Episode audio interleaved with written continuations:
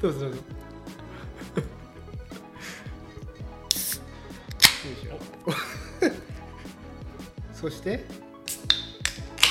お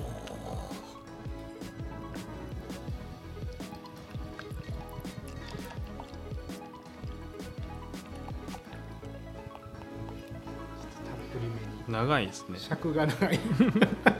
パイントだから長いですね。ああ、なるほ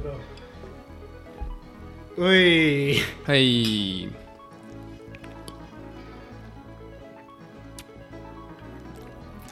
はあ、いいですね。いいですね。最高じゃないですか。どうすか。うん、まあ、とりあえず最高ですね。最高、うん、南カリフォルニアで飲む アイピーエー。そうですね。しかも今日はメイドウエストですね。僕の大好きな昔住んでたベンチュラのブリュワリーの アイピーエー なんで、はい、最高です。帰ってきた感出ますね。帰ってきましたねいろいろありましたね。いろいろそうですね。いやいや、うん、お疲れ様でした。お疲れ様です、うん、今日は今日はしちがつにじゅうににち、にせんにじゅうにねんのしちがつにじゅうににち金曜日ですね、うん、どこですか。ここはここは南カリフォルニアの、うん、えっとサンタクラリタサンタクラリタ、ベンチュラじゃないけど、うん、ほうほうほう。そうですね、まあ、僕の家ですね。そうですね、信也さんの家にお邪魔して収録をしています、うん、言わないと来ちゃったって来ちゃいましたね。来ちゃいましたね。来ちゃいましたね。うん、いやーでもカリフォルニア相変わらず最高ですね。いいっしょ。うん。うん。うん、やっぱりいいとこです。うん。うん、空が青くてビールがうまいっていうね。そうなんですよね。はい、うん。で湿気がなくて。うん。はい。はい。いいとこです。まあまあ、まあ今回。あれですね、なんでここで収録してるかっていうと、まあ、うん、ハードロック来ましたよと。ついについに来ちゃいましたね、はい、本当に、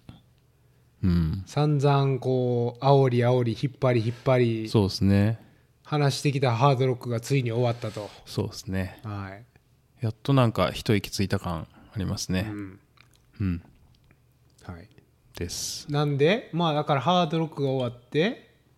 まあ始まってからいっしゅうかんぐらいかですよね。ちょうどいっしゅうかんまえの今日に始まった。そうですね、金曜、ね、じゅうごにちの金曜の朝スタートして、はい、えー、とよんじゅうはちじかんの制限時間が終わって、うん、えー、と日曜日にセレモニーがあって、はい、まあそれの後に移動し始めてっていう感じですかね、うんうん、で、まあ、深夜さんじにお邪魔して、はい、まあ、しばらく休養を取り、はい、はいはいはいはい、うん、ですね、はいはいはい、そうですね。まあどうしましょうかね。どっからこう話していこうかっていう、うん、とこですけども。そうですね、まあなんか、まあ、ちょろちょろ話してるから、うん、あんまりこう細かくはいかないですけど、まあ、ハードロックひゃくマイルコロラドですね、はい、で、えっと今年でさんじゅっかいめって言ってましたね、うん、うんのレースで、えーとまあ、シルバートンっていうコロラドの中では、まあ、結構田舎の南西部の田舎の方ですかね、うん、をスタートゴールにしたまあループですね。で毎年あの、えー、時計回りか半時計回りか変わるみたいな。で偶数年が時計回りかな、うん、で奇数年が半時計回りみたいな、うん、まあ、そういう分け方で、えーと今年はまあなんで、えー、と偶数なんで、えー、と時計回りっていう感じで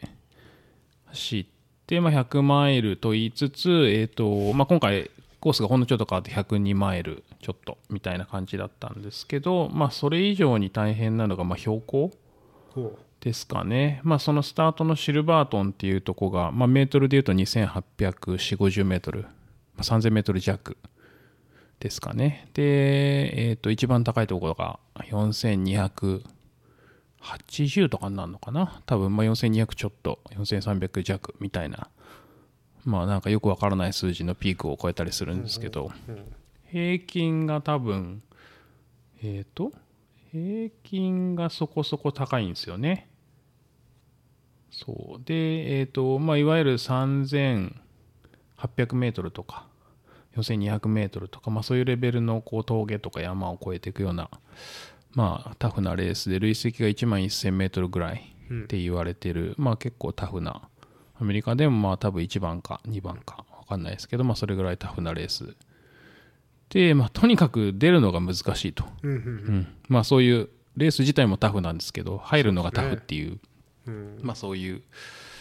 レースで僕も出ようと思ってからもうはちねん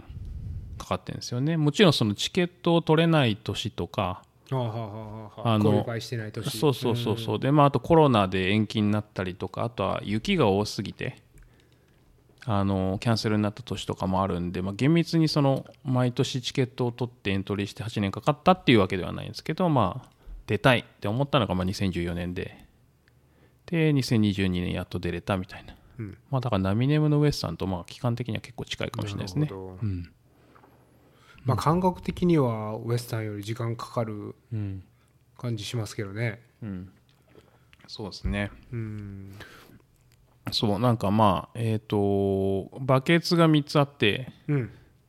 まあいっかいも走ったことないネバー、いっかいもフィニッシュしたことないだっけなっていうネバーと、はい、あとはベテランっていう、まあ、ごかい以上フィニッシュした人の枠と、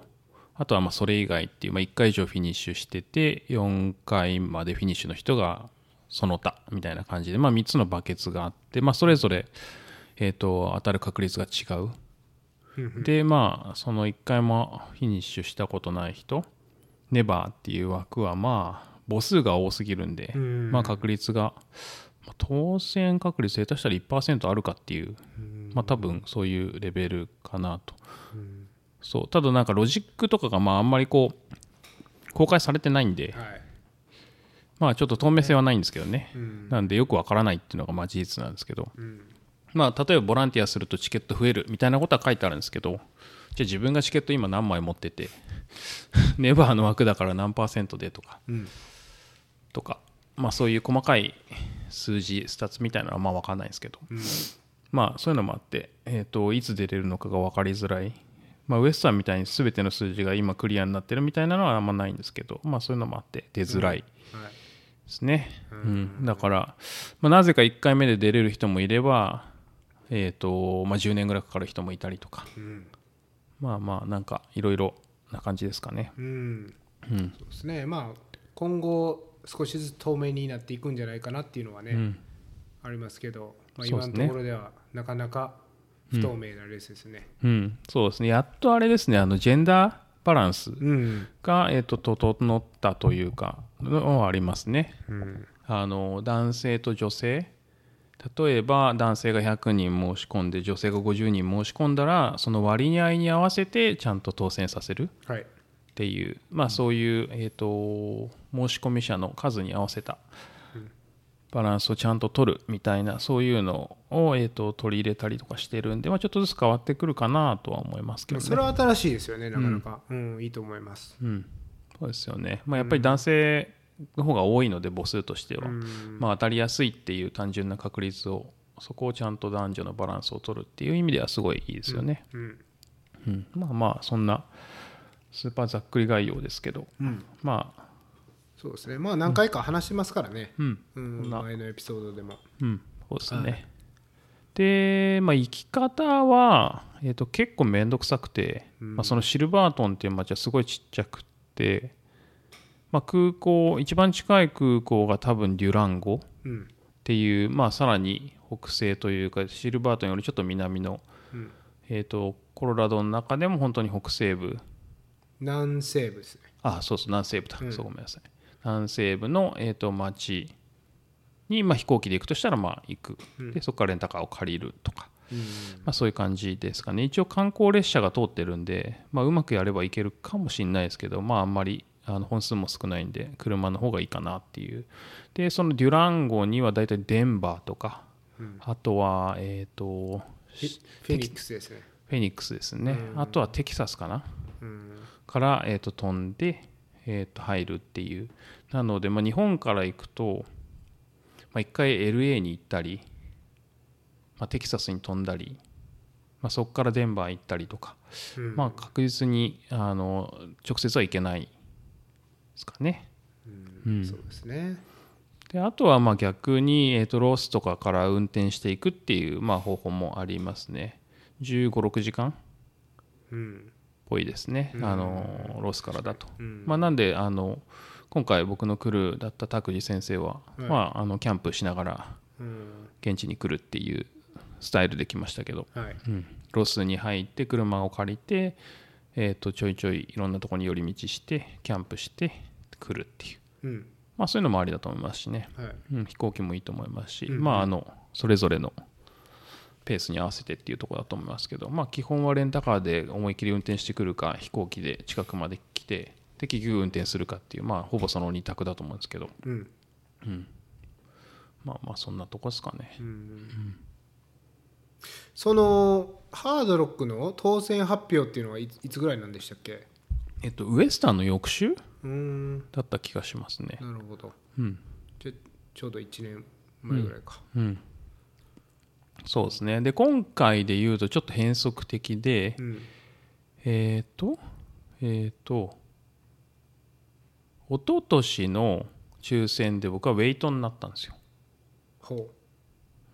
ウェイトのよんじゅうばんとかそれぐらいの結構中途半端な位置で、うん、あこれは無理だなっていうレベルだったんですよね。でなんですけどその一昨年っていうこと去年のレースなんですけどでその去年のレースが、まあ、結構コロナがすごかった時期で結構みんな軒並みキャンセルしてでレースのいっかげつまえぐらいに繰り上がったんですよね。要するに去年のレースに入れたっていう状態なんですけど、まあ、コロナがあんまりよろしくない状況もあったんで、うん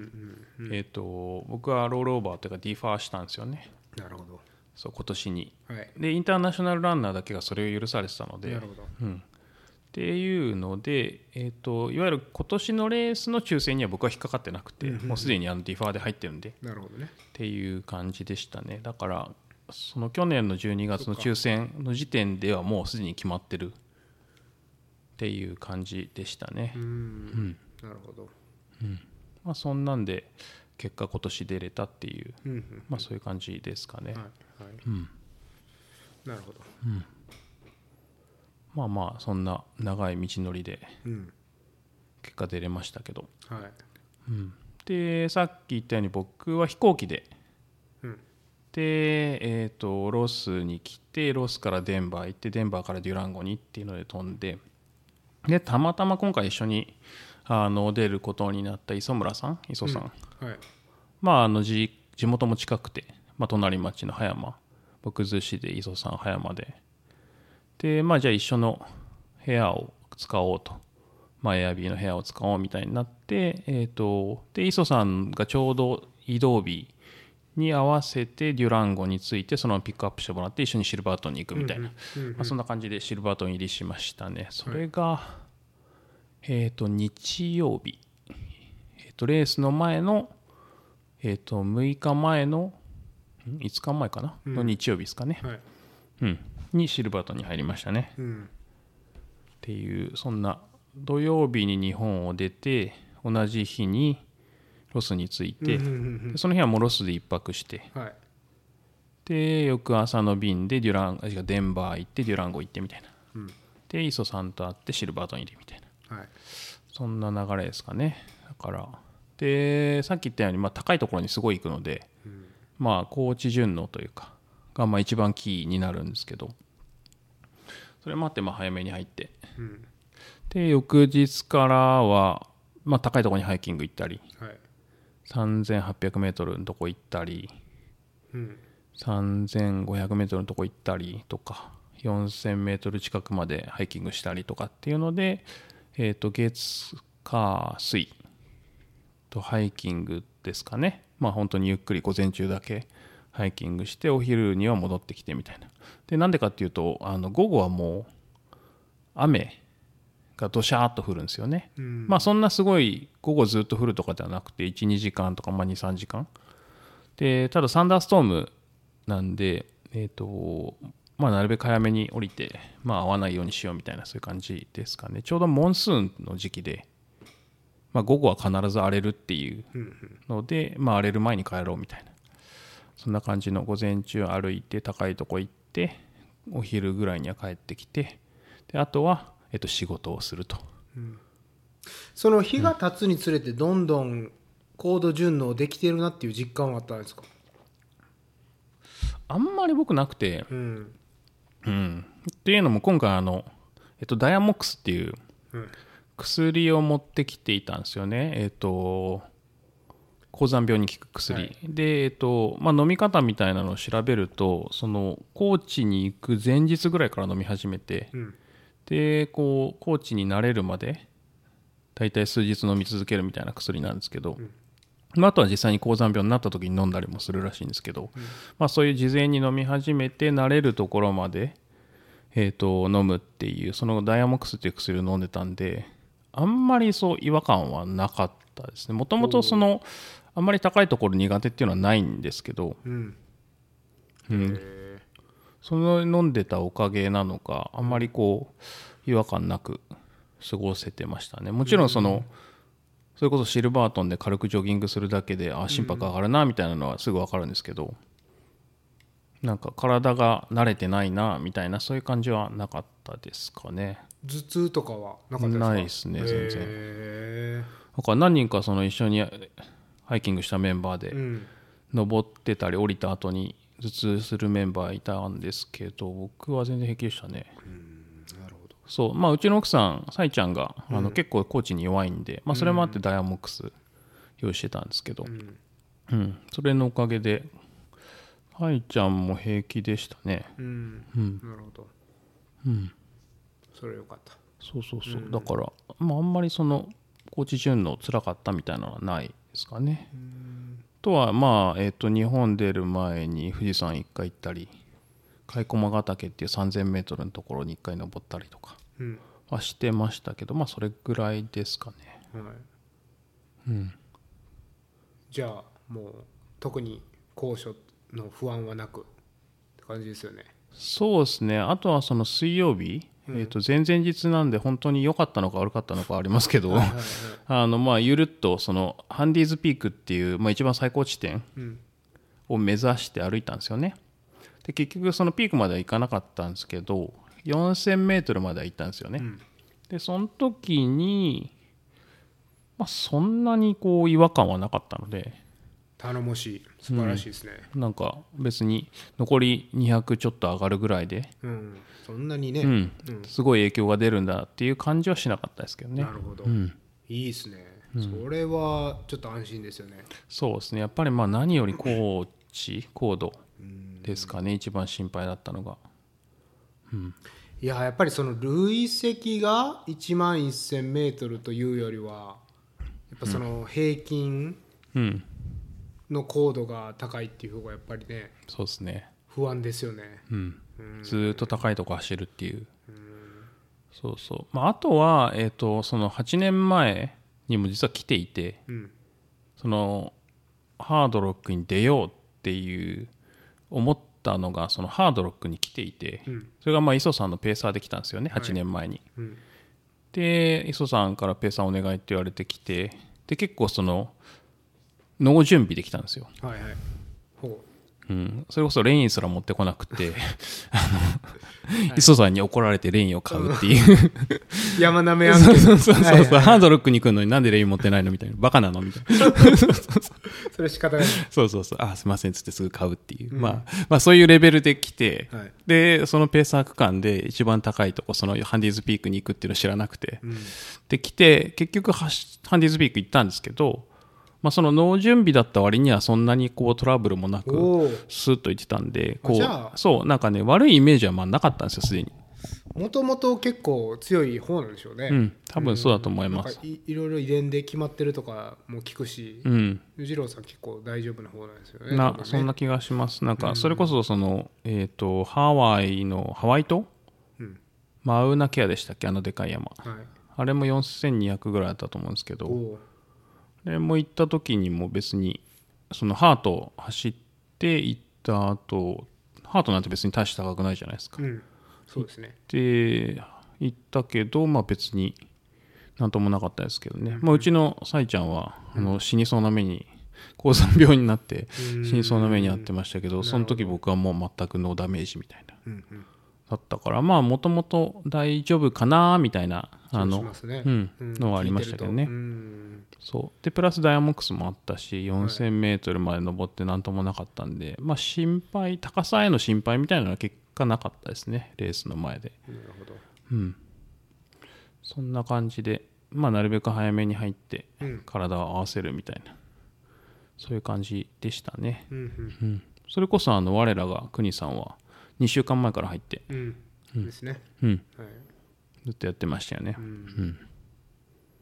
そうそうなんでまあそれぞれだと思いますけど、うん、合わせ方は、うんうんうんうん、得意不得意によってでまあ、期間も変わってくるかなっていう気はしますけど、うんうん、まあでもねなかなか有給とかもあるから、うん、にしゅうかんっていうのはねなかなか難しいけど、うん、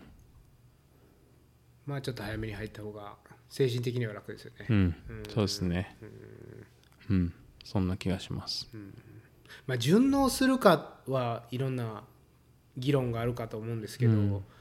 まあ感覚はつかめますよね、このぐらいの高度で、まあ、どういう反応が出るかとか、うん、どれぐらい息が上がるのかとか、うんまあ、それを試しとくのと試しとかないかでやっぱりなかなか不安感が違うんじゃないかなと思いますよね、うん、うんですよね。信也さんもだから高いとこ行ってましたもんね。行きましたよなんですかそのいや行きましたよ、だって高いとこ行ったこと な, なかったから、うん、このペーサーの話をいただき、うん調整しましたよ本当にいやだから迷惑にだけはならないようにと、うんうん、その南カリフォルニアの一番高いゴンゴーニオっていうピークにも行き、うん、レースのにしゅうかんまえかな、うん、うん、いやでもそれでもまあさんぜんさんびゃくメートル よんひゃくメートルぐらいなんで、うん、まあ全然なんですよね、うんうん、ハードロックの山からしたら、まあでも別にできることをやるしかないじゃないですか。確かに。うん。だからまあ焦りはありつつ、そういう、うん、まあね感じておきたいなっていうのはありましたね。なるほどなるほど。うん。うん、まあまあ多分一番気になるのはまさにそこですよね本当に。うんうん、そうそうそう。うんパフォーマンスがどうなるのかっていう、うん、いやだから本当に下手したら動けなくなって、うん、置いてかれるのはいいんですけど、例えば置いてかれた時に次のそのエイドステーションまで二郎さんが一人で行って、うん、じゃあ次のペーサーをピックアップできるのかとか分からないじゃないですか。分からなかったんですよ。そうなんですよね、うん、それ厳密に言うとふたりペーサーついてることになるじゃないですか、うん、僕がその前のセクションで置いてかれて、うん、で例えば二郎さんが次のセクションから拓司さんと行くみたいな、うんうん、だからそういうなんか迷惑には絶対ならないでいたいというこの緊張感はなかなかのもんでしたよ。ありがとうございますどういたしましたいやほんとね自分のレースの方が楽ですよね本当に。そうなんですよね。そうだからあのハードロックってまあ本当にタフなレースなんですけど、うん、あの唯一の必携装備が ジーピーエス デバイスだけなんですよね、はい、でそれはランナーにしか支給されないわけですよ、はい、だからランナーと離れたペーサーがどうにかなったところでもうだどこにも誰にも気づかないっていう。そうだからそれはね結構気になってて、うーんセーフティー的にねそうそうそう、うんそこはいいんだみたいなところはなんかちょっと気になってましたけどね。一応なんかその何があっても文句言いませんみたいなのにはサインするじゃないですか、うん、ペーサーは、はい、ウェーバーね、うんうん、そうなんだけどこうああでもペーサーは ジーピーエス 持たないんだなとか、まあ、確かにこうトラッキングとしては無駄といえば無駄なんで、まあ、悩ましいなと思いながら、まあ、でも厳密に言うともしかしたらそのランナーはペーサーと一緒に行動してくださいねっていう意味そう、そうもちろんもちろん、うん、それは多分そうで、うん、そうなんですけどうん、とはいえね、うん、現実問題もしペーサーが潰れた場合にランナーに待ってもらうっていうのはね、うん、なかなか本末転倒ですからね。 そうそう、そんなこと本当に、うん、いやだからまあとにかくできる限りちょっと練習してというか、まあね、コーチに経験しといてっていう感じでしたね、うんうん、なるほど、はい、うん、そうですね。まあだからそんな多分一番気になってるのが高さですかね、うん、なんでまあ早めに入って調整するっていうか、どうできる限りアジャストするみたいな、うん、そう、うん、僕は、えっと、そのレースが金曜スタートなんですけど、水曜日に現地入りして水曜日の夕方に、うんうん、でその日は特に何もしなくてアクティビティとしてはで、うん、木曜日の朝にハイキング行ったんですね、うんうん、でえっと いちまんにせんごひゃく だったからさんぜんななひゃくごじゅうメートルぐらいか、そうですね、まで行って、うん、でまあ言ったらそれがもう人生の最高地点だったんですよ、うん、自力で行った、うんうん、ででもやっぱり下って帰ってきたらシルバートに帰ってきたら頭が痛くなって、うん、まあ言ったら高山病の症状ですよね、うんうんうん、でちょっと不安もまた出て、まあでもその晩ぐらいには収まったから、まあねでそんなにひどい痛みじゃなかったから、なるほど、うん、もしレース中に出ても、うん、まあこれは我慢してなんとかいけるぐらいの頭痛だなっていうのは確認しましたね、うんうんうん、なるほどなるほど、まあ、その時点であれですよね、あの一番高いところをどうする問題がありましたね、うん、はい、クリアになりましたね。というのはそのペーサー、今回二郎さんのペーサー、うん、僕と、まあ、拓司先生で、うん、で事前に拓司先生とこうミーティングというか、えっとまあ、会話して、うんうん、誰がどの部分を受け持つんだと、うんで特に二郎さんからこう指示があったわけではなかったんで、そうですね、まあ、ふたりで決めればいいんじゃない、うん、みたいな感じで言ってて、でやっぱり拓司さんは山の男ですから、うん、まあいろんな高いとこ行ってるわけなんですよ、うん、で僕はそれこそ現地入りするまで さんぜんさんびゃくメートル ぐらいしか行ったことなかったから、まあおそらく拓司さんにそのハンディーズピークのセクションをお願いしようとは思ってたんですけど、結局決めたのはもう本当にその現地に入ってから、うん、その頭が痛くなった時点で、あやっぱお願いしますっていうことを言いましたね、うん、いやーそうなんですよね、うーん、まあだから前日の本当に夜にお願いしますと、で拓司さん別に良さそれで良さそうなのに、うん、なんかごちゃごちゃ言うんですよえ俺かよみたいなごちゃごちゃなんかやなんか仕方ねえなぐらいの風を吹かしてくるんですよね、うん、まあでもどっちかというと僕がお願いしてる立場なんで、 そうですね、まあ、それはお願いしますと、うん、まあでも拓司さんもあのいや別に よんせんメートル ぐらいしょっつって、うん、いや行ったことあるし大丈夫大丈夫みたいな、そうそうそう、やっぱナチュラルですよね、うん、そういう風にあの分担したのが、うんうん、そうですよね、うん、だから別にあの順応しなくてもいいしみたいな、うん、でそのレースのふつかまえで、ま、信也さんとほぼ同じタイミングで入って、うん、そうそうそうそうっていう感じでしたね、全く一緒のタイミングですね、うんうん、いや頼もしいですねやっぱ、うん、拓司先生はその辺あたりが、うん、うん基本強気ですからね、うーん、うん、いや頼もしかった、うんはい、そうまあまあそんな、えーと、調整したり、うんペース区間決めたりっていうのがスタート前々日で、で前日は一応あ前日前々日か、うんがえっと受付が始まって受付したりとか、まあ結局ダラダラしてっていうぐらいですかね。まあなんかあんま特段スペシャルなことはなかったと思いますけど。いやでもやっぱ仕事してましたよね、うん、ずっとしてましたね。特にシルバートンの夕方から夜にかけて、うん、そうですね、まあ、日本の朝だからこうシルバートン入ってからも午前中はハイキングしてお昼食べてちょっとダラダラして夕方から仕事、そうそうそれだからそのペーサーの区間を前夜に決めたって言ってたけど、うん、そのなんていうのクルーミーティング的なやつ、うん、まさかの二郎さん不在みたいなあそうそうそうずっと仕事してましたねそうそうそうだから二郎さんがいないところでまあサイさんと僕と拓司さんでこう、うん、わーやわーや言って、うん、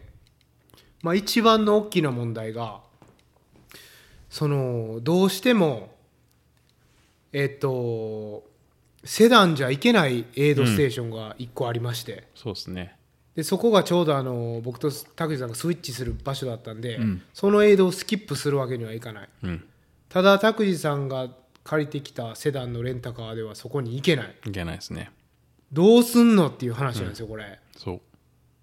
うね、うん、レースの 前, 前日じゃないですかあれ本当に前日ですねですよねん前日うん、そうですねそうそうそうだと思うんですけど、うんまあ、どうするよっていうことになって、うん、まあ誰かシルバートンか陸から行くはずだからヒッチハイクでもすればいいかとか、うんまあ、結構人任せな、まあ、行き当たりばったりなオプションも考えつつ、うんまあ、結局は、まあ、近くでレンタカーをすることにして、うん、エスユーブイ みたいなのをそうですね、うん、でそういうなんか会議も二郎さんがないところいやで会議終わって、あのー、部屋から出てきた二郎さんにいや実はこういうことがあってこういう風にしようとしてるんですけどいいですかっていう、うんまあ、まさかの、まあ、事後報告とまではいかないけど、うん、まあいいですかと、うんはい、そうですねじゃあもうそれでお願いしますっていう、はいはい、そうでしたねそういや本当に、うん、なかなかねあのー、なんていうんですかね成就した感じがありましたけどね、うん、うまくプランニングできたっていう満足感はありましたね、うんうん、そうそうそうなんか結局ずっと仕事してて仕事に集中してて、うん、でなんか結構丸投げしちゃったんだけど、うん、まあいろいろまとまっててすごいあの感謝をしてますねいやいや褒めてください、うんいやなかなかね、うん、知恵を振り絞り、まあ、磯さんが、うん、実は磯さんがレンタカーしたらいいんじゃないって、うんまあ、アイデアをいた、いた、いただけたんですけど、うん、うーん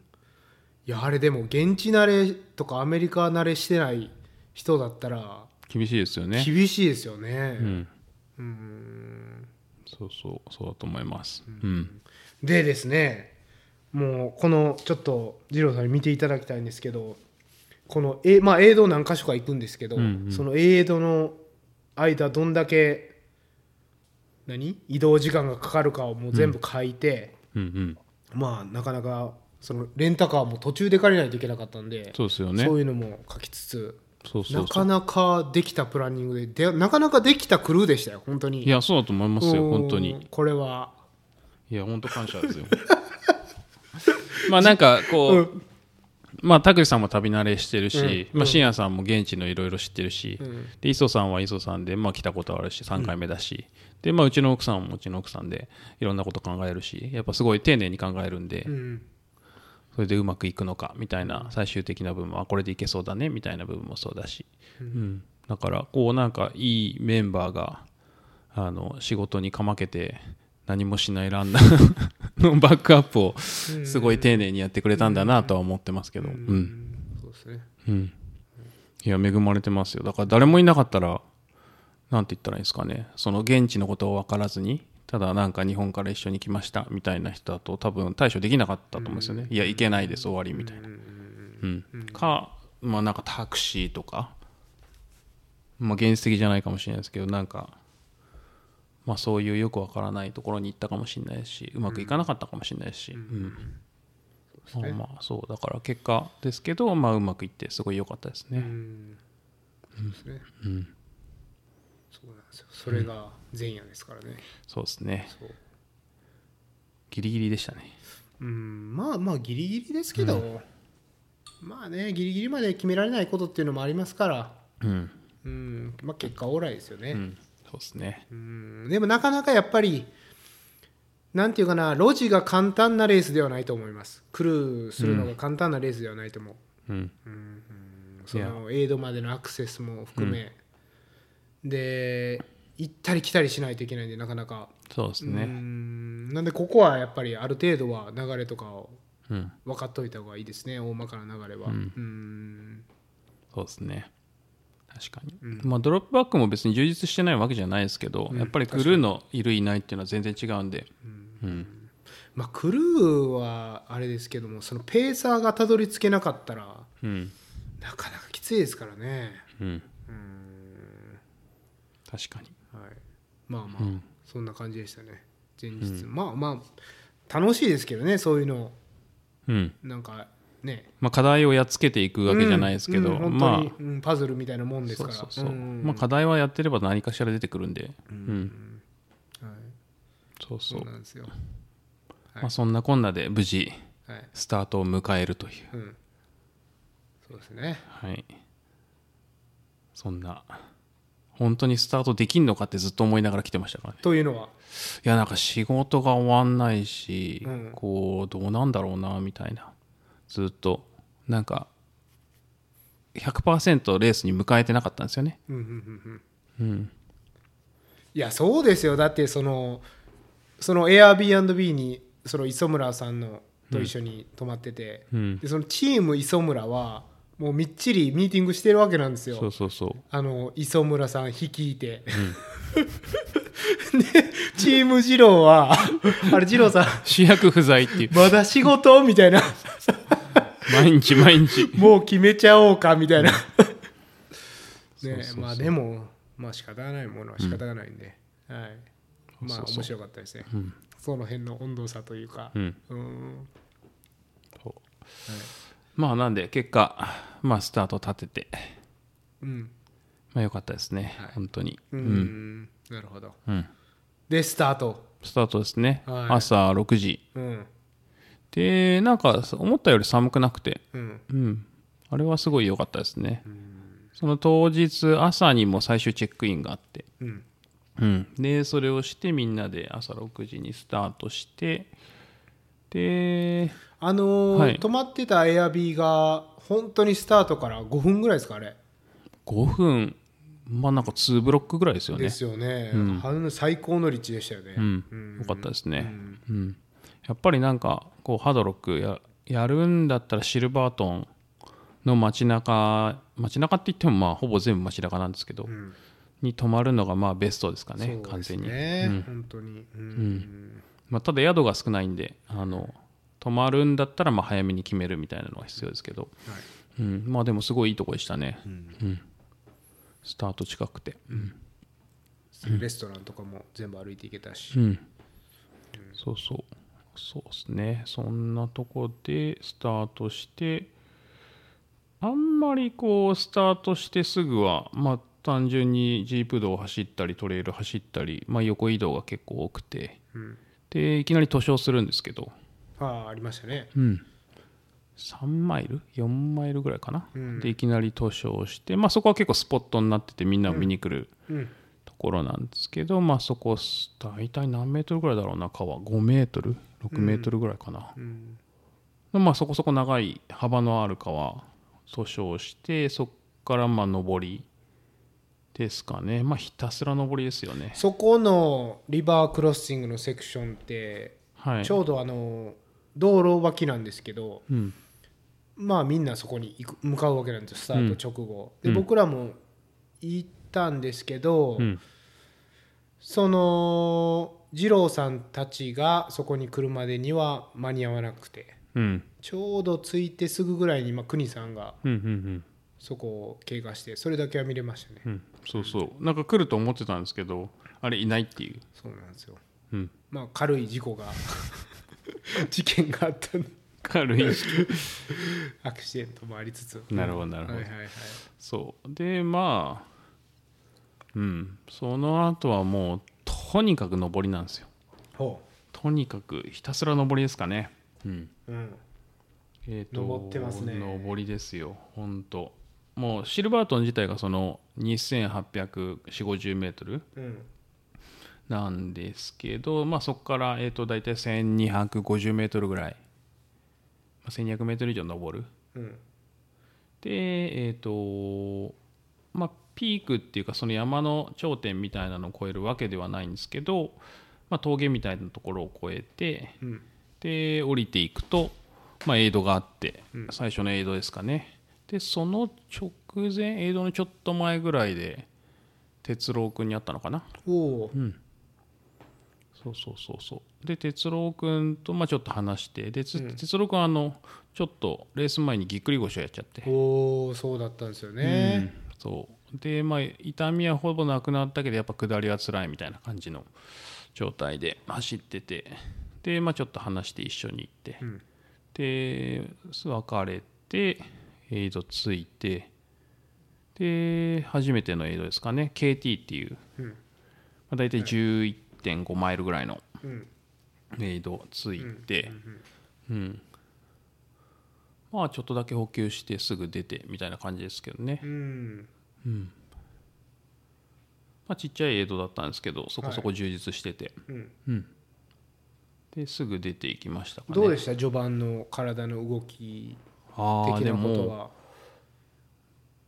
なんか高知順応はできてるつもりではいたんですけど、うん、そのその辛さはなかったんですけど体はでもなんか動きはいまいちだなって思ってましたね。だ結局予定してた時間よりなんかじゅっぷんにじゅっぷんぐらい遅かったですね確か着いた時。じゅういちマイルでじゅっぷんにじゅっぷんということはまあマイルでいっぷんにふん、うん、遅かったと、うんうんうんうん、なるほど。め特に渋滞とかではなかったんですが。渋滞はほぼなかったですね。なるほど、うん、じゃあまあちょっと体の動きが予想よりは良くなかったと、うんうん、動かなかったですね、うん、本当、うん、そうそうでまあエイド出てでまた登るんですよ、うん、いやもうそりゃそうでしょ登るか、うん、下るか下るかしかないんですからこのレースは。そうそうそう、 そうなんですよ。せんにひゃくちょい登って、うん、はっぴゃくちょい下って、うんうんうん、で次もだいたいはっぴゃく弱ぐらい登るんですけど、うん、ではっぴゃくぐらい登ってまたその峠みたいなのを越えてで、えー、とまた降りていくと、うん、でそれも確かきゅうひゃくぐらいですかね降りて、うん、っていう感じでまたエイドがあって、まあ、そこはチャップマンっていうエイドがあって、はいうんうんまあ、そこは、えー、と一応車のアクセスができることになっていて、そうそうあの場所にというか行き方によるんですけど、うん、車がアクセスできるルートとアクセスできないルートとまあふたつあって、はいはいうん、でまあそこのエイドでもうまあそんな大きくないんで、うん、すぐ出た感じですかね。コーラ飲んでバナナ食べてで、まあ、ジェルとかグミが、まあ、あのグーっていうあのサポートが入ってるところでレースなんで、まあ、取り放題なんですよね、うんうんまあ、そこでちょっとだけもらってっていうのですぐ出ていきましたかね。でここはあのクルーアクセスありのエイドなんですけど、うんまあ、磯さんチームも二郎チームもここはスキップしようっていう、うん、そうそうそうそう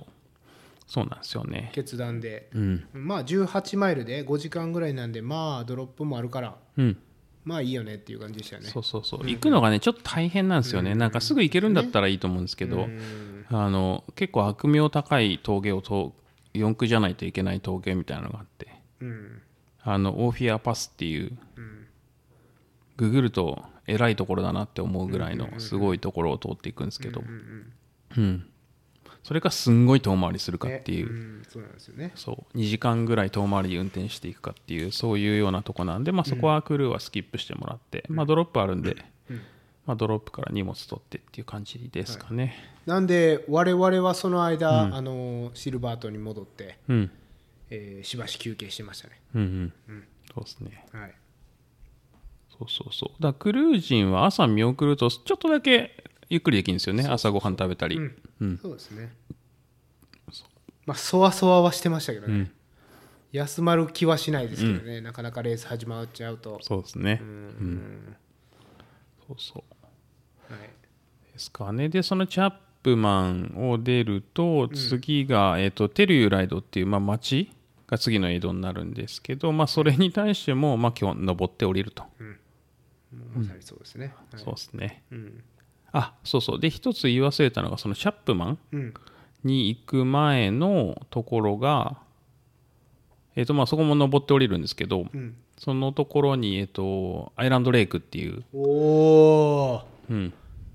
はい、あの 池, 池というか、まあ、湖の真ん中にちょっとしたなんて言ったらいいんですかね、岩というか、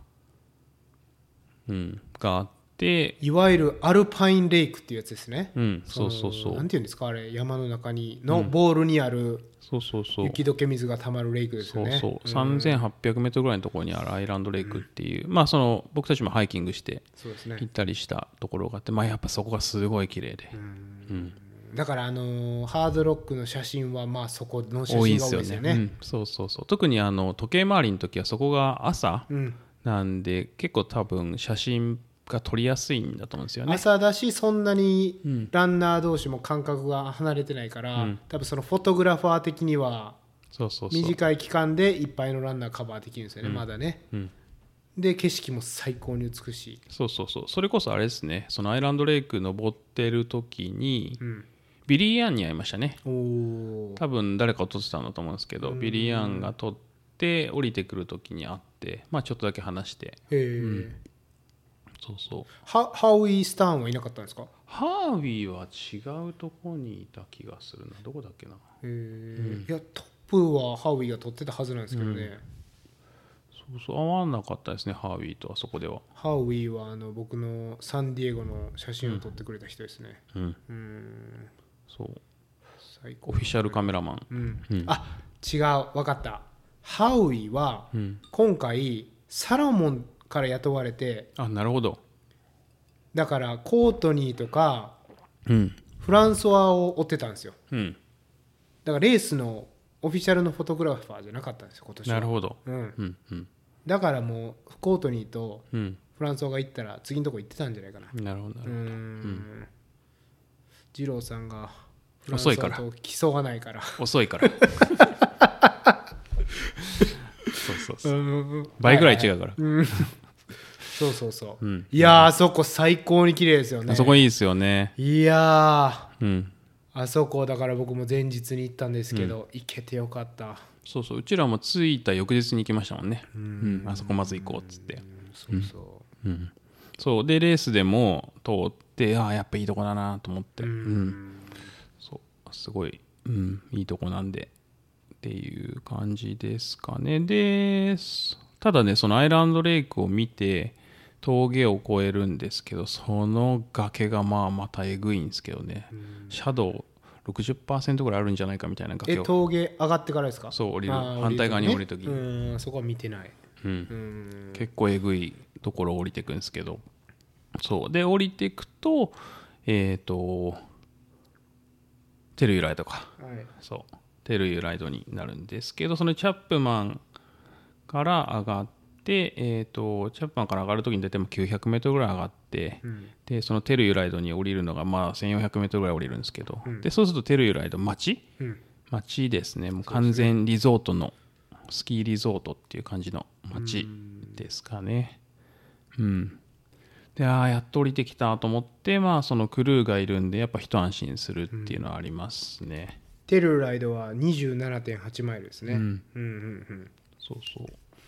そうなんですよ。でもまあなんかやっぱりちょっとほっとしますよね、クルーに会えるのは、うんうん、でその時もまあそこそこ調子よくて、うん、なんかまあ体は動かないしスピードも出ないんだけど、うん、まあなんかあ降りてきたなみたいな感じで、うんうんうん、でいやその時だからえっと僕たちは初めて二郎さんとその日会ったんですけども、スタートしてから、うんうん、二郎さんが言ってたのは、えー、コースが最高。あそうそうそうコースがやばいって言って、うん、でもびっくりするぐらい体動かないって、うん、でも補給はできてる。そうそうそう、うん、みっつぐらい言ってましたね、うん、そうでそのテルユライドに着いた時点で、うん、すごく雑把に言うとこう山をみっつ越えてるんですよね、うん千うんえー、といちまん、ねにせんごひゃくとかいちまんさんぜんフィートなんでまあさんぜんはっぴゃくメートルとかよんせんメートルぐらいの山をみっつ越えてるんですけど、その時点でお腹いっぱいでしたね。なるほどね、まあ、気持ち的にはその最初の一山で、うん、あれこれもうすでになんか気持ち的にはお腹はちぶんめぐらいだぞみたいな、うん、でふたつめの山越えた時にいやこれもう完全満腹じゃないかみたいな、でそのみっつめのそのテルユライドに行くためのその山を越えた時に、うん、もうなんかお腹いっぱいすぎてゲボ吐きそうみたいな、それぐらいの気持ちでしたけどね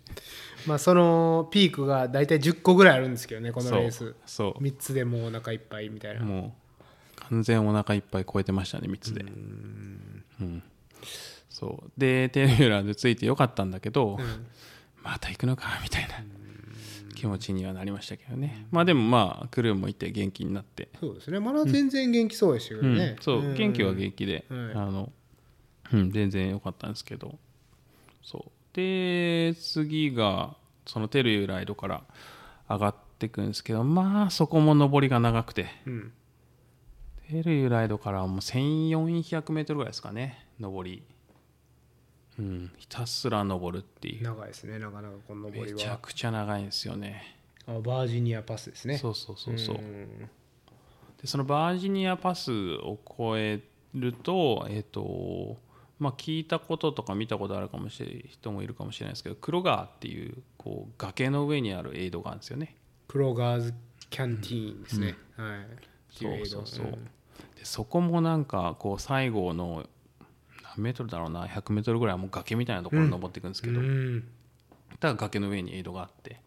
でよにんかなクルーがいて、うん、で結構知ってる人もいると思うんですけど、ジョー・グラント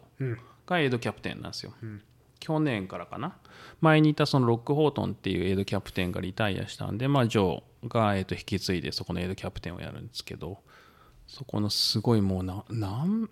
ろくじょうぐらい、うん、はちじょうぐらいかな、うん、のエイドがあって、うん、でそこでエイドをしてて、うん、でまあもちろん充実はしてないんですけど、うんうん、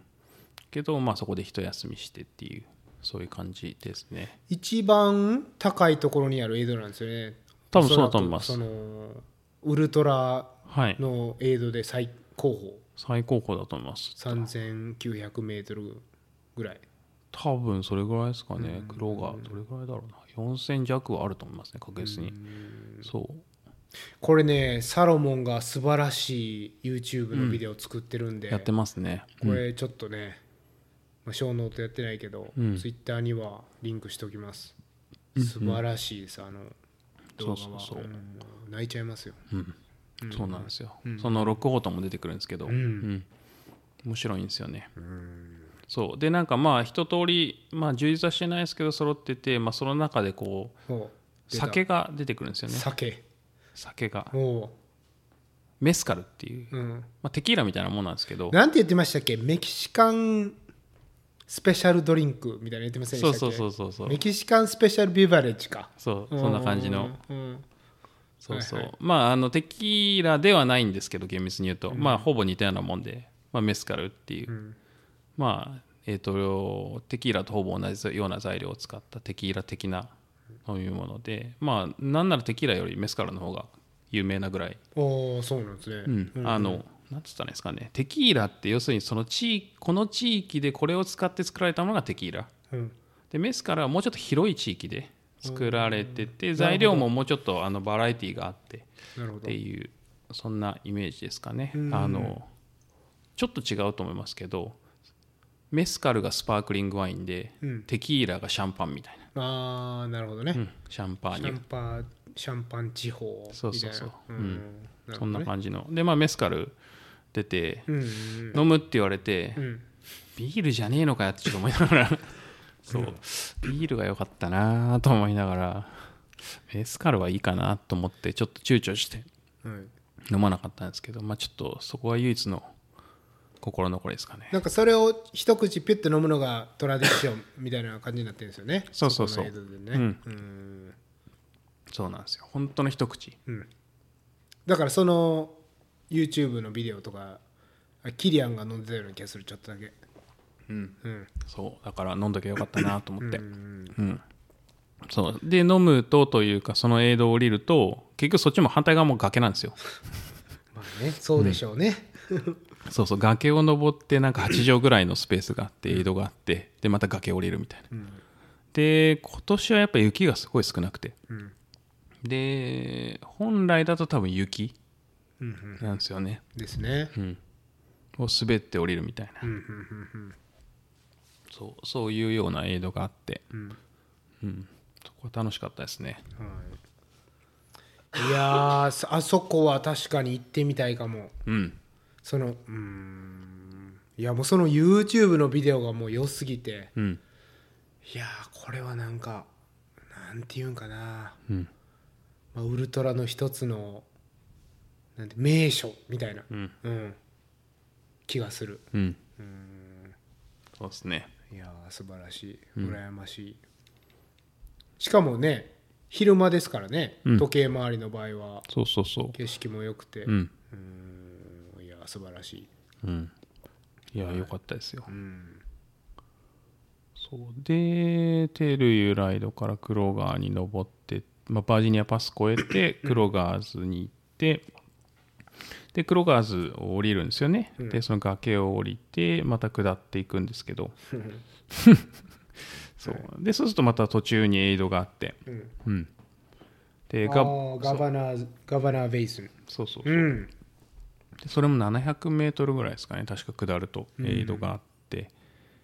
でまあ、そこはなんかあんまり印象がないといえばないですかね。だってこれ下りの途中にあるエイドですもんね。そうそうそう珍しいですよね。だいたいその谷底というか、うん、登って降りたところにありますからね。そうそう。エイドって。うんうん、ただここら辺は結構雨に降られた記憶がありますね。ああそうなんですね、うん。もう午後過ぎてて、うんうんうんうん、もう多分夕方とかだったと思うんですけど。うんうんそうで雨降られて ガ, ガバナーのエイド出て、うん、でやっ と,、えー、と幽霊に着くみたいなそんなでその幽霊っていうのがテルユライドと同じで、まあ、街、うん、でハードロックの中でいうと一番低いですかねああそうですね、うん、うんでにせんさんびゃくメートルかにせんよんひゃくメートルぐらいかなそれぐらいじゃないかなそうでそれがまあ一番低い場所っていう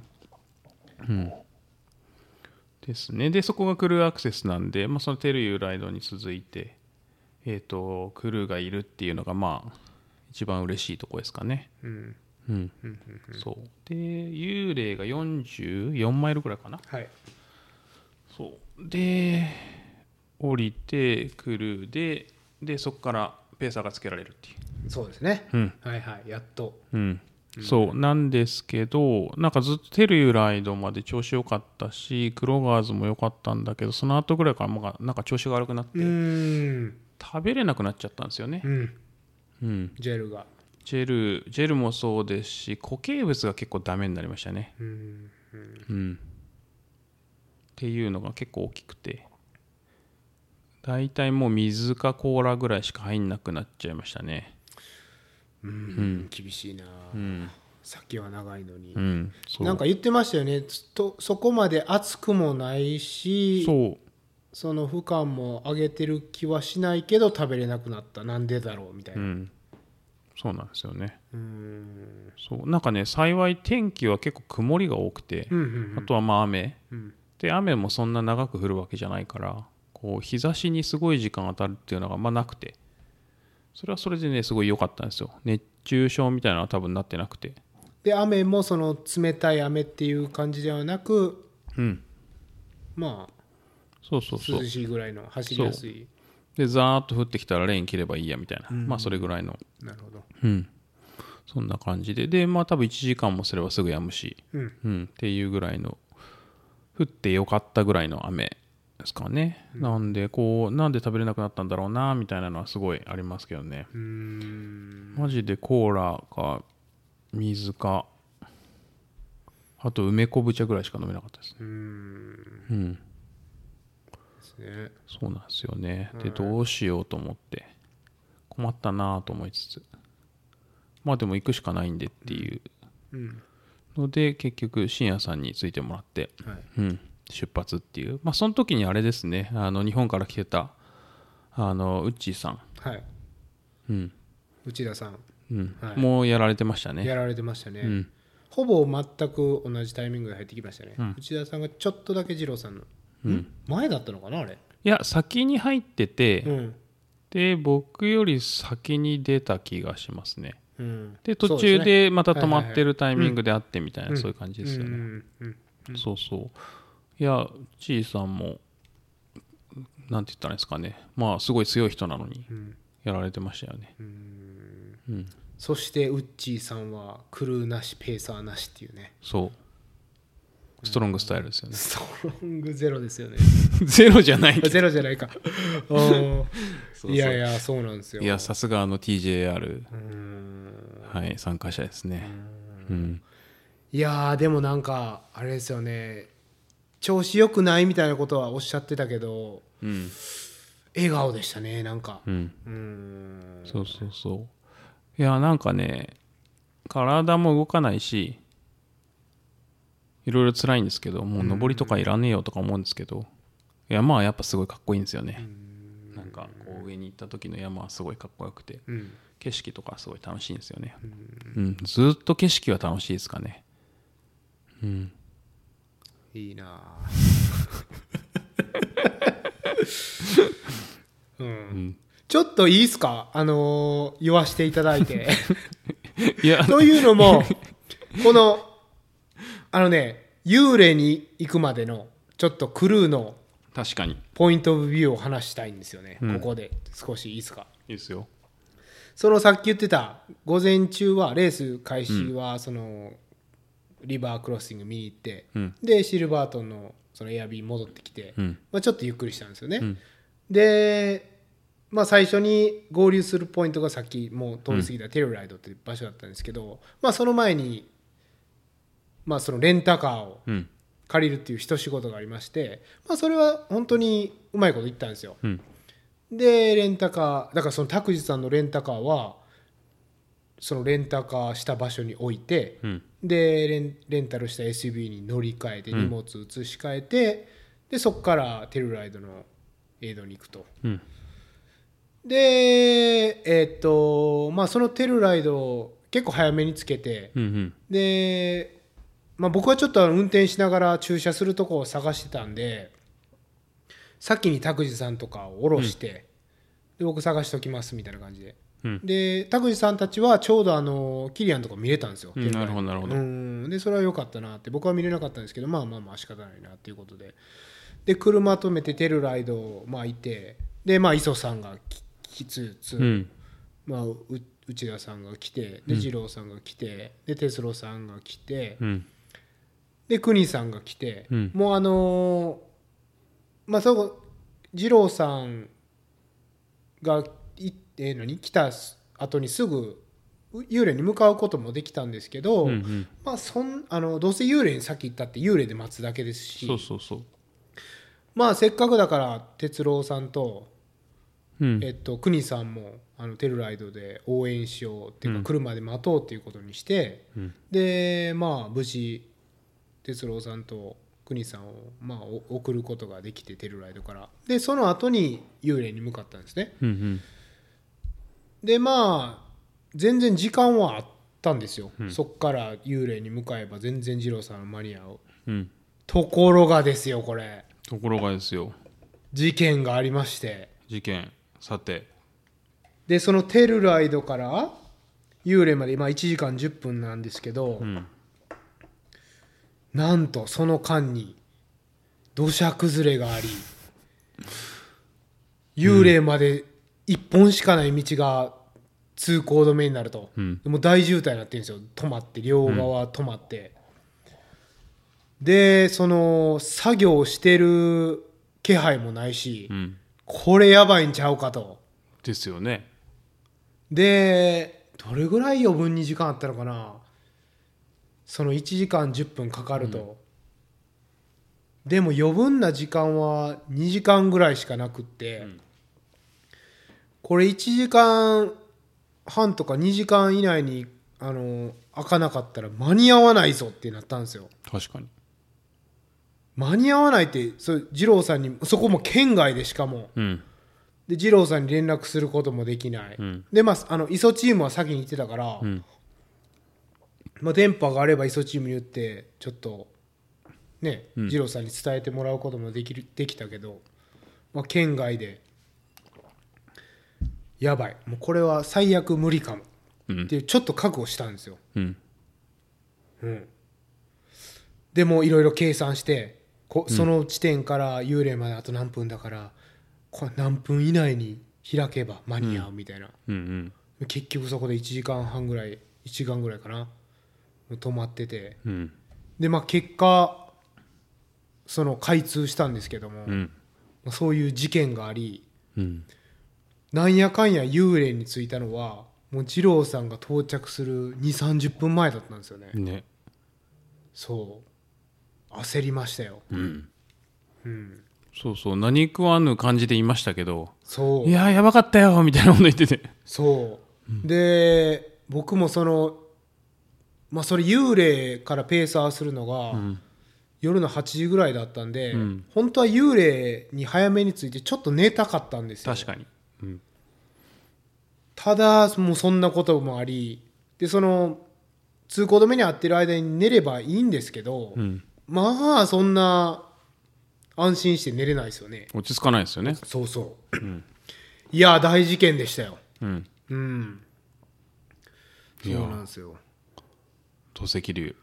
土石流溢れてましたね、うん、いやなんかすごい降ったっぽい話は聞いたんですけど、うんまさかねっていう。大変なんですよ、うん、ブルーもこう山奥でね、うんうん、まあ本当に間に合ってよかったんですけど。いや本当ですよ、はいうん、そうそうちょっと長くなりましたけどそういう事件もありましたね。いやでもね、はい、何が起きるか本当分かんないですもんね。そうなんですよね、うんうん結果オーライでしたけど。そうそうだから一応そのドロップバックが置けるところはクルーが来ないかもしれないっていう来れないかもしれないっていう前提でまあ組んではいるんですけど、そのライトとかをクルーに預けててクルーが来れなくなったらライトがなくて動けませんみたいなのはまあ絶対ないようにしないといけないとか、まあそういうのは考えてるんですけど、とはいえ例えば替えの靴とかっていつ欲しくなるか分かんなかったりとか、あのそれこそポールが折れたりもするわけじゃないですか。でそういうのをなんかどこのドロップバッグに入れるのっていったら正解なんかないから、まあ、そういう意味ではやっぱクルーっていうのはすごい大切なんだけど、この頼りたいレベルと頼り切ってはいけないレベルの中の、うんうんうん、まあ、せめぎ合いみたいなのはやっぱあって、うんうんそうまあ、だからもちろん い, いてくれることにすごいありがたみを感じながら、うん、こういないと逆に心配になりますしね、うんうん、ですよね、うんそうきっとなんか多分あのもしいなかったらいなかったで、いやあのテルユーライドから幽霊のところ土砂崩れで、うん、あの取れなくなってるからそのせいじゃないみたいなのはきっと教えてもらえると思うんですよね、うん、そうそうそう、うんうん、だけどねこう実際いないし、うん、ペーサー来ないし、うん、っていう別の問題がまた生まれますしね。そうですよね。そうだから、うん、まあ結果良かったですけど。結果良かった、うん、まあでもドキドキしますよね。ドキドキしましたよ寝れないですいやいやもうそんなカリフォルニアから来てんのに、うん、ペーサーできないとかシャレになんないでしょ、うんうんまあ、別に二郎さんは一人でも大丈夫とは思ってたけど、うん、そのね、うん、目的としてはペーサーするために来とんねんから、うん、ペーサーしたいですよねやっぱり、うんうん、そうそうそうそうはいそうまあでもよかった本当にうん、うんですね。まあ、そんなこんなでやっと幽霊、うんはい、話は長いんですけどまだ半分にも来てないっていうね、うんまあ、長いレースですからね。そうなんですよね。いやいやゆっくり行きましょうよいやだから幽霊ついてすっごい嬉しいんですけど、うん、いやこれまだ半分来てないんだみたいな。半分来てないよんじゅうよんですからね。そうあれはねなんかね結構絶望的な気持ちになりましたね。しかももう日が暮れかけてる感じでしたからね。そうでああこれ食べれてないしなまだ半分来てないんだみたいなのはちょっとこう絶望的でしたね。そうとはいえまあなんかその深夜さんにペーサーついてもらって、まあ、ゆっくりでも進めばいいかみたいな、うん、そんな感じはもちろんあったんですけど、うんうん、そうだから一人だとまあ心細かっただろうなっていうのは結構ありますね、うんうん、ですね。まあ結構ゆっくりしましたよね映像でね、うんであそこは多分そんなに焦るべきところじゃなかったと僕も思います、うん、やっぱ補給ができてない状況でそうこっからろくじゅうマイルとか無理でしょ、うんそうなんですよね、うん、いや悩ましかったですね、うん、うん、いちじかん弱ぐらい休みましたかね、うん、よんじゅっぷんぐらいいたような気がするな、うん、そんな気がしますね、うん、そう、うん、でそっからまあ深夜さんペーサーついてもらって、うん、そうなんですよ。そうでね、またねまた上りなんですよ、はい、そうそう、この上りね一番長い上りなんですよ。長いですよ、ほんと長い。その一番高いところまで行かないですけど、うん、このセクションとしてはそうすっごい長い、うん、どのぐらいでしたっけ。せんよんひゃくメートル上りますよこれ。はちじゅうマイルぐらい登るんですよね、うん、じゅうマイルでせんよんひゃくメートル、うんうん、シャドウ自体はそこまで他のに比べるときつくはないんですけど、うん、まあただただ長いですよね、うんうん、そうですね、長かったですね、うん、長かった、うん、あとは微妙な横移動とかもあって、うん、そのずっと常にこう緩いシャドウで登るっていうよりかはこう、うん、フラットもあり急登もあり、うんうん、みたいな結果としてそのトータルで見るとそこまでシャドウはないはずなんですけど、まあ、ある時にはすごいあるみたいな、うん、そんな感じでしたかね。ここだからあの有名なあの冠城さんが落石にあったセクションですよね。ああそうですね、うんうんうん、なかなか激しいセクションみたいですけど、うん、まあ日が暮れて特に見えなかったですけどね、うん、両サイドは。でも崖になってる感じはすごいありましたね、うんうん、そうですね、うん、そうそう、うん、エンジニアパス、はいエンジニアパス、うん、これはねちょっと長いんですよね、うん、長かった、うん、ひたすら上りで、うんうん、そうでエンジニアパスについて、まあ、ちっちゃいエイドがあって、うんうん、ですね。どうでしたそこは。エンジニアってなんかあんま思い出がないんですよね。なんでか分かります。それ寝てたですね。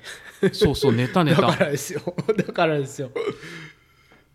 あれえっと歩いて寝た時もっと後。それはスナップでしたっけ、うん、なるほどなるほど。でももうその時期にはもうずっと眠かったんです、ね、そうなんですよね、うん、だからカロリーが足り、足りてない、うん、プラスまあ高山のあれもあったのかな。とりあえず眠そうでしたね。あと時差ボケでやっぱあんま寝れてなかったですね。あそっかそっか、うん、早めに入った割には全然寝れてなかったですね。うん、うん、くそ寒いエイドでじゅっぷんかけるにセットぐらい寝てましたね、うんうん、確かいっかい起こしたんですけどね、うん、あそう最初はもう座って寝て二郎さんが、うん、で起こしたらまあ、あとじゅっぷんみたいなこと言ったから、うんうん、まあまあまあいいかと思って、はい、そこは寝てもらいましたね、うん、うんあんま食べれてなかったな。いろいろそのあったけどヌードルとか、うん、チキンスープとかコーヒーとかもあったけどいや全然食べれてなかったですね。うん、うん、まあ二郎さん寝てて俺何するかって言ったらまあ食うしかないから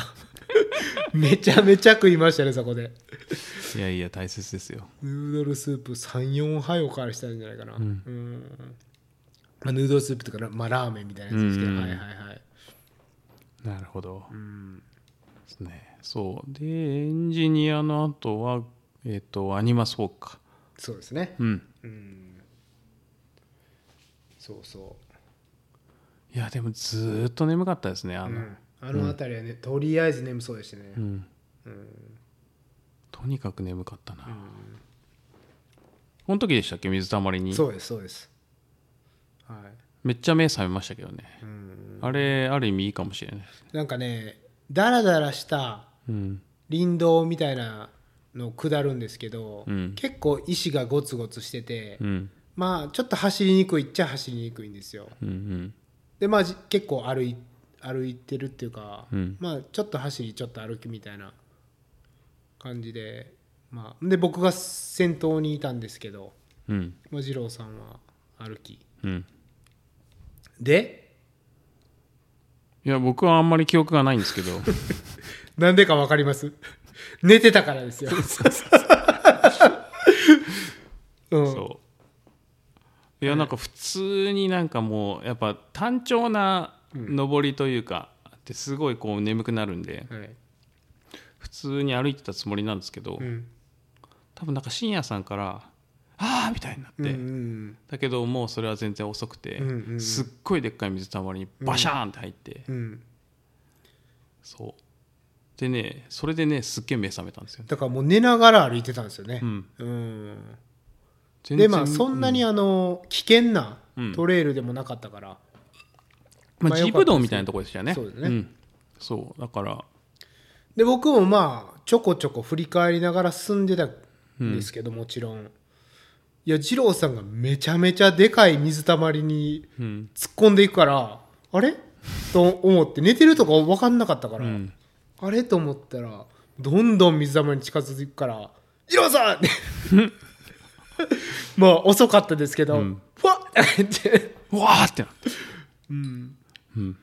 もう完全に日が暮れてかなり寒い状況だったから目が覚めたんですよね、それで、うんうん、めっちゃ目覚めましたね、うん、しかも後でそのその日の、まあ、次の日ぐらいにもう一回僕がペーサーした時に、うん、それをあたかも、うん、なんか僕が見てなかった体でいやーすごい目が覚める新しい方法を見つけましたよ知ってる知ってるいや見た見たそのセクション俺やでっていう、うん、ありましたよね、そうそうなんかもうね記録というか記憶がまあそうですよね、うん、うっすらおかしいことになって、うん、そうでしかもその後その続いた先のアニマスフォークでペーサースイッチだったから、うんはいはい、こう位置関係とごっちゃになったんですよね、うんうん、そうそうそう、うん、そうなんですよね。でまあ僕のそのじゅうよんマイルのペーサー区間が、うんまあ、そのアニマスフォークっていうところで無事終わりまして、うんはい、ですね。そうでそこで先生にスイッチして、うん、でそこが超寒かったんですよね。寒かったですねあそこ、うん、であそこでもまた寝ましたよね。